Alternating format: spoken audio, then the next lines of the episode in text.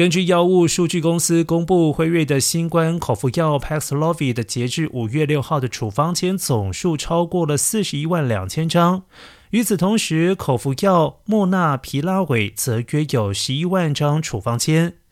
辉瑞公司的新冠口服药 Paxlovid 已经在美国国内取得领先地位。虽然单独的临床试验显示辉瑞药物预防住院的有效率为百分之八十八，莫纳皮拉韦则为百分之三十，但是 Paxlovid 的供应一开始相当稀缺，直到随着辉瑞加大生产力度，Paxlovid 的供应量才随之增加。